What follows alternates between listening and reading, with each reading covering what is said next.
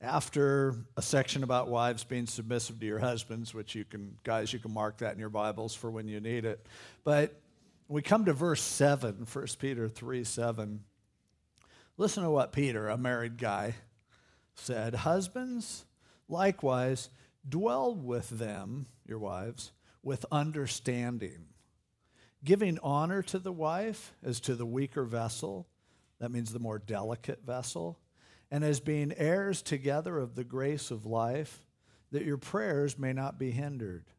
Finally, all of you be of one mind, having compassion for one another.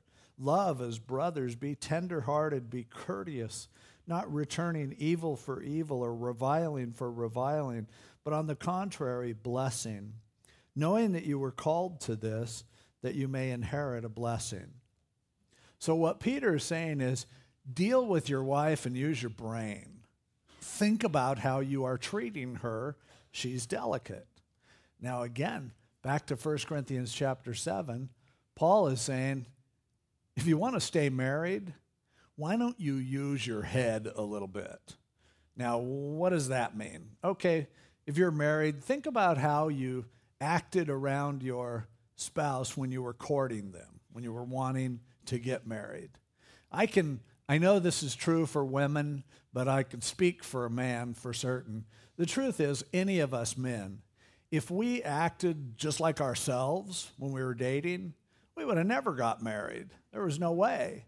So we're smart enough to go, okay, I need to clean up my act a little bit. I need to act a little differently, be a little nicer and more polite. You know, when you're first dating somebody, you hope none of your friends are around.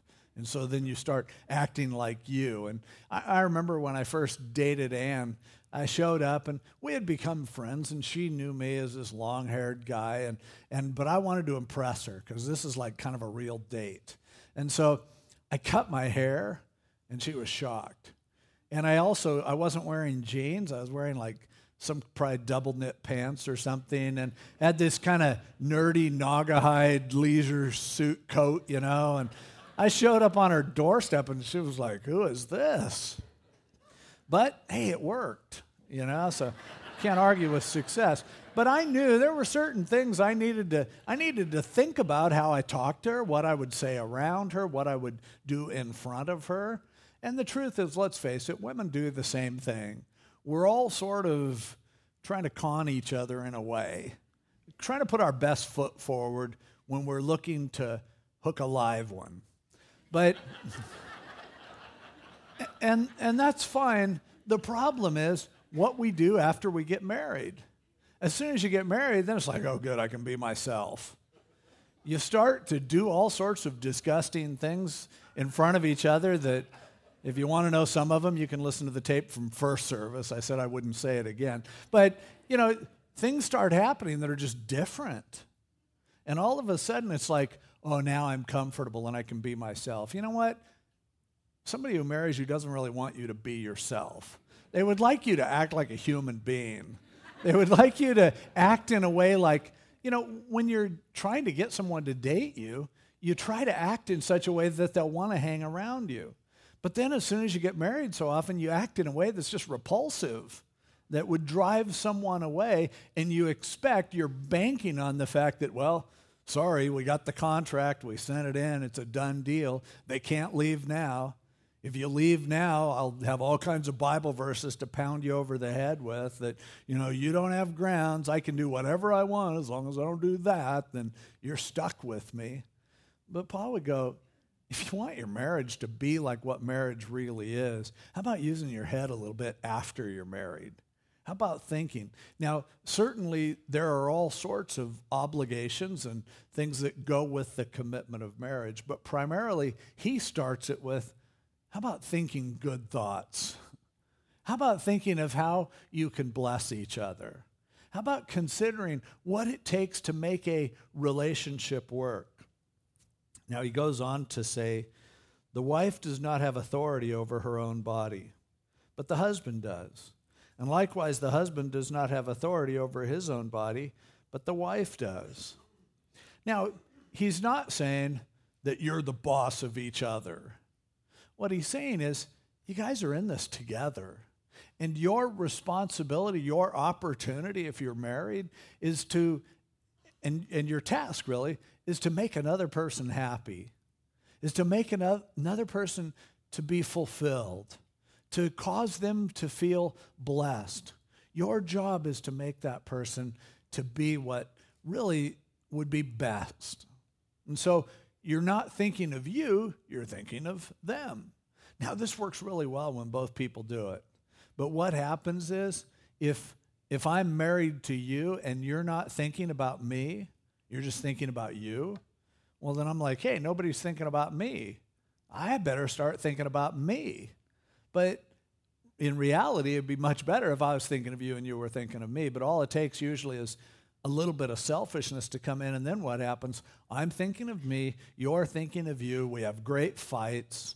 We're arguing over who gets what and who does what and who's right and who's wrong. And Paul goes, Hey, remember where it said the two become one?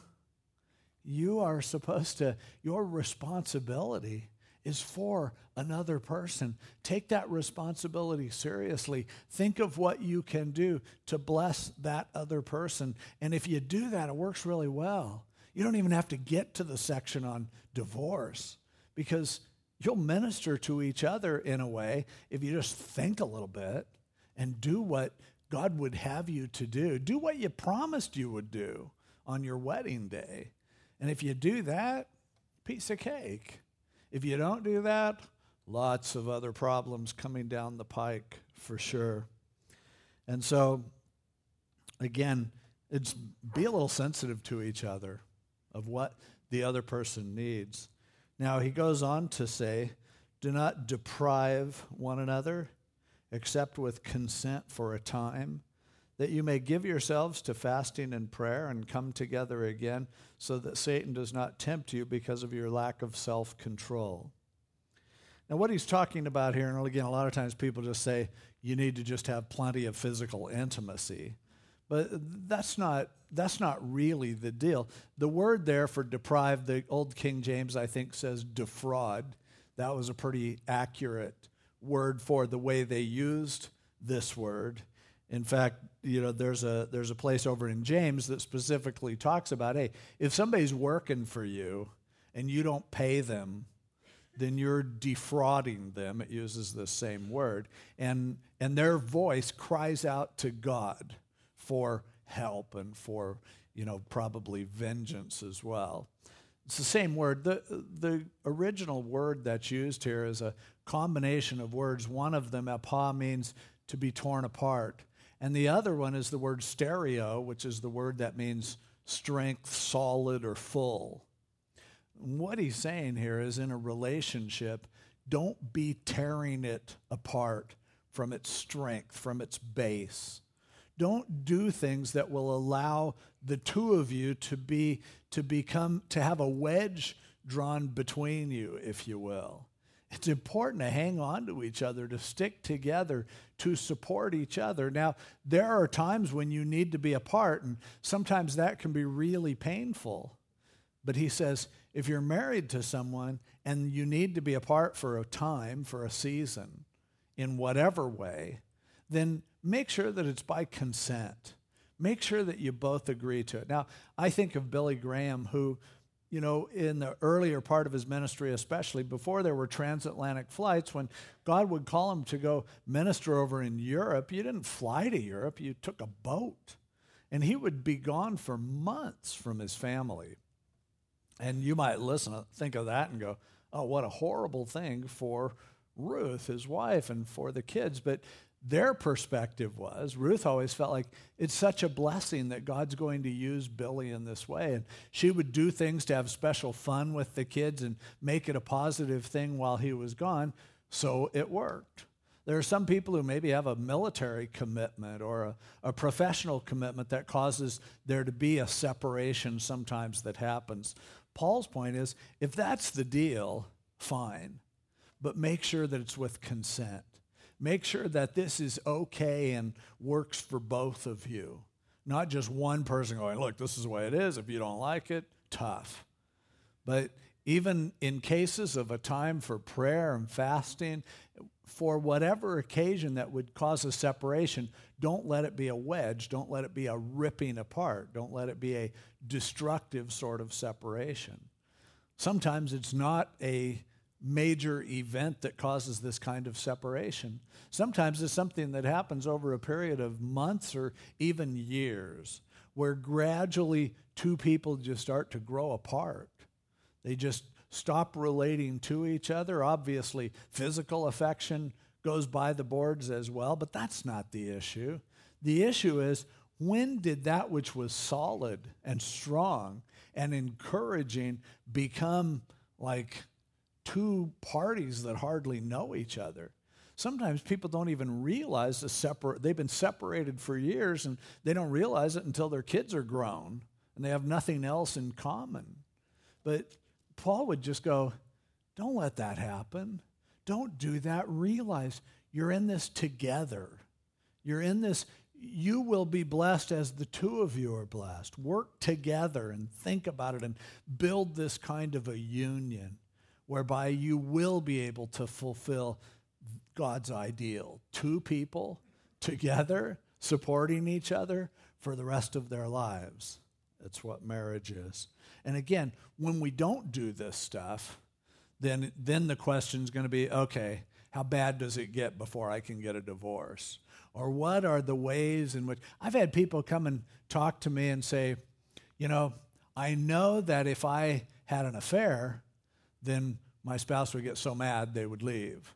And our marriage is so miserable, I'm thinking about doing it and telling her so that then I'm off the hook. Because then if she divorces me, then it's, it's like you get so many of these goofy thoughts that go through people's heads. And Paul would go, Hey, if you want to be married, how about trying doing marriage right? How about doing it the way it's supposed to be done? And if you do it, then all of that other stuff take care of itself. You won't be coming up with all the tricky questions about loopholes and things like that. But he says in verse 6 I say this as a concession or as permission, not as a commandment. Paul's like, look, if you don't think I know what I'm talking about, do it your way. I'm not setting up a set of rules. I'm not going, okay, do this and this and this, and here's how much time you should spend together, and here's how long you could be apart, and well, what does it actually mean, prayer and fasting, and, and how much physical intimacy is enough in order to make. He's going, whatever, look, I'm just telling you. If I was married, this is what I'd be thinking about. But I'm not trying to set up a new law for you. But he goes on to say, I wish that all men were even as I myself. Because I wish every guy could handle just being single. Paul had that gift. He recognized most people don't. But each one has his own gift from God, one in this manner and another in that. He's going to talk about that a lot, a lot more in the in the rest of the chapter. But he, he says, look, if you want, and he goes on, if you want to be celibate, you can always do that. That's an option. In other words, you guys are whining to me about your marriage. Did I tell you you had to get married? Whatever caused you to want to be married in the first place? Maybe you need to get back to thinking about that. But I say, verse 8, to the unmarried, those who have already been there and done that, or have never been there and done that, and to the widows, it's good for them if they remain even as I am. Hey, see how it works for you to be single. Maybe, maybe that's the way you're supposed to live.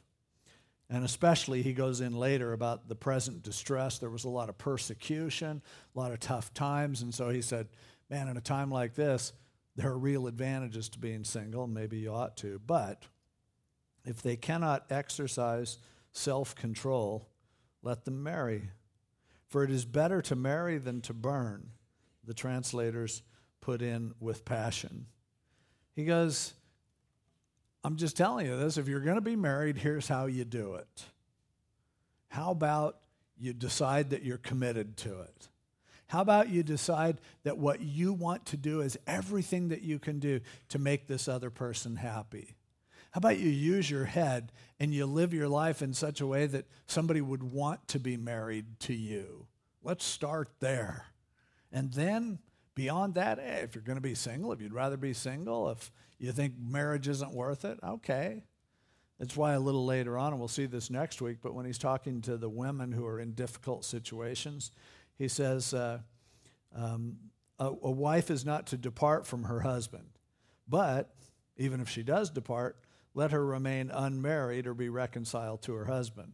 He wasn't trying to come up with a strict set of rules. What he's saying is, look, don't just if you decide to leave one person, don't just go jump in, into another relationship and continue to do damage when you haven't figured out what how to how to do marriage at all. You know, better off just to go, okay, maybe you're just not supposed to be married. For most people, that's not their calling.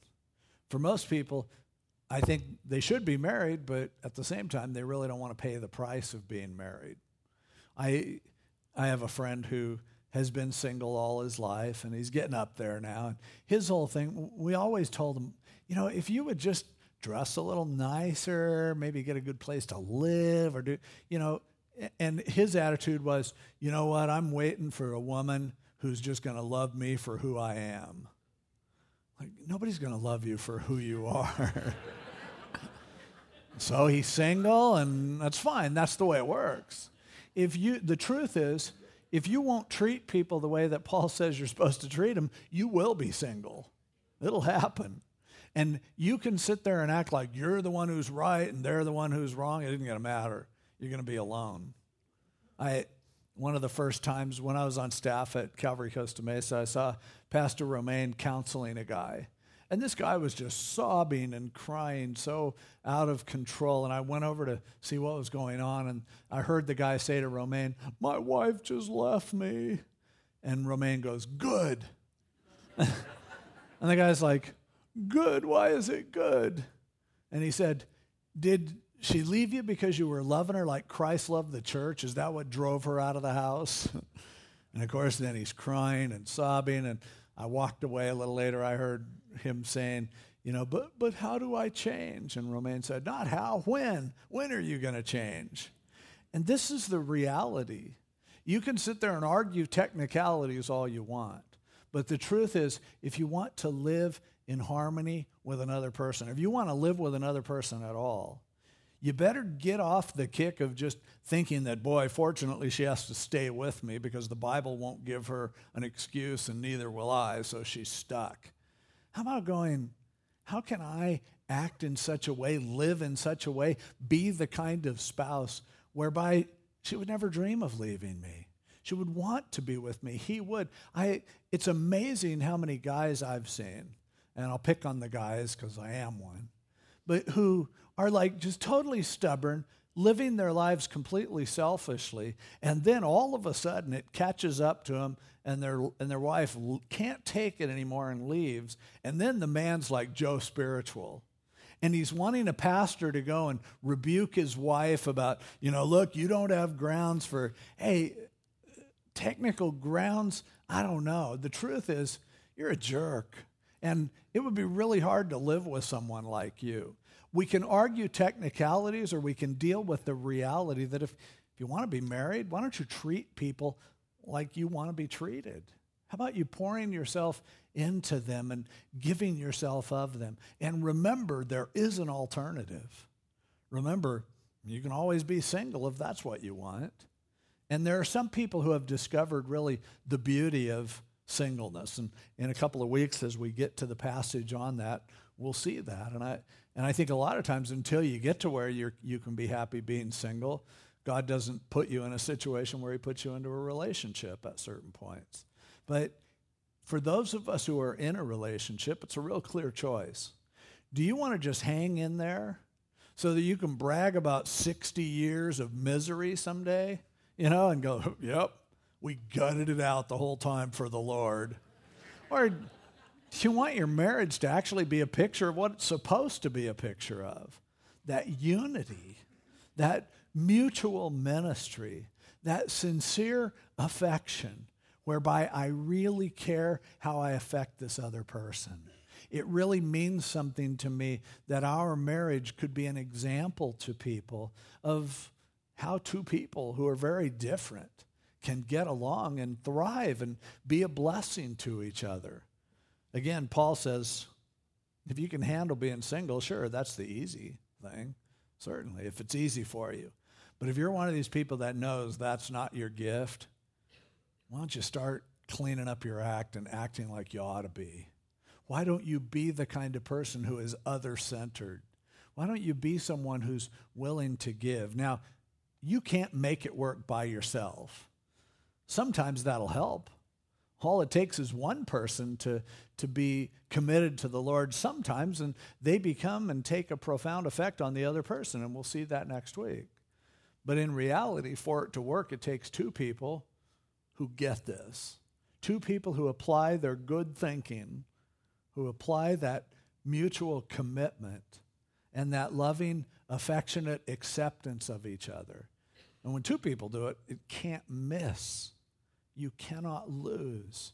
And so Paul goes, here's what marriage can be. Here's what I, I would want it for you if you're someone who is going to be married. This is how it works best. For when it doesn't work out, yeah, God doesn't God doesn't just bail on you and go, "Okay, you blew it, so you're just done. You'll never be blessed again. You'll never be happy again." God has all kinds of gracious ways to deal with his people, and we'll see some of those as we go through the rest of the chapter. But I want to focus in on those of us who have had the opportunity and there's still someone who's willing to be married to us. Let's make a difference. Let's live our lives and in our marriages not as if we're trying to tear each other apart, but recognizing the beauty of being able to be with another person and have that be desirable. Have them want us as much as we want them. That's a great thing. And then marriage can be what it's supposed to be a picture of God's love for his people. I know there are some people for whom this is painful because you look back and go, yeah, well, I wish I had known this a long time ago. But always, as we're going to see later on in the chapter, it's all about starting now. It's all about starting here and now. How can I start to do what God wants me to do right now? How can I take the opportunity to be obedient to Him right now in where I am? Don't look back. Don't beat yourself up with regret. Start today being obedient to God. And He has plans for you. He wants to do good things in your life. And that's the message that Paul is communicating here in 1 Corinthians chapter 7. Important lessons for us to learn. Let's pray.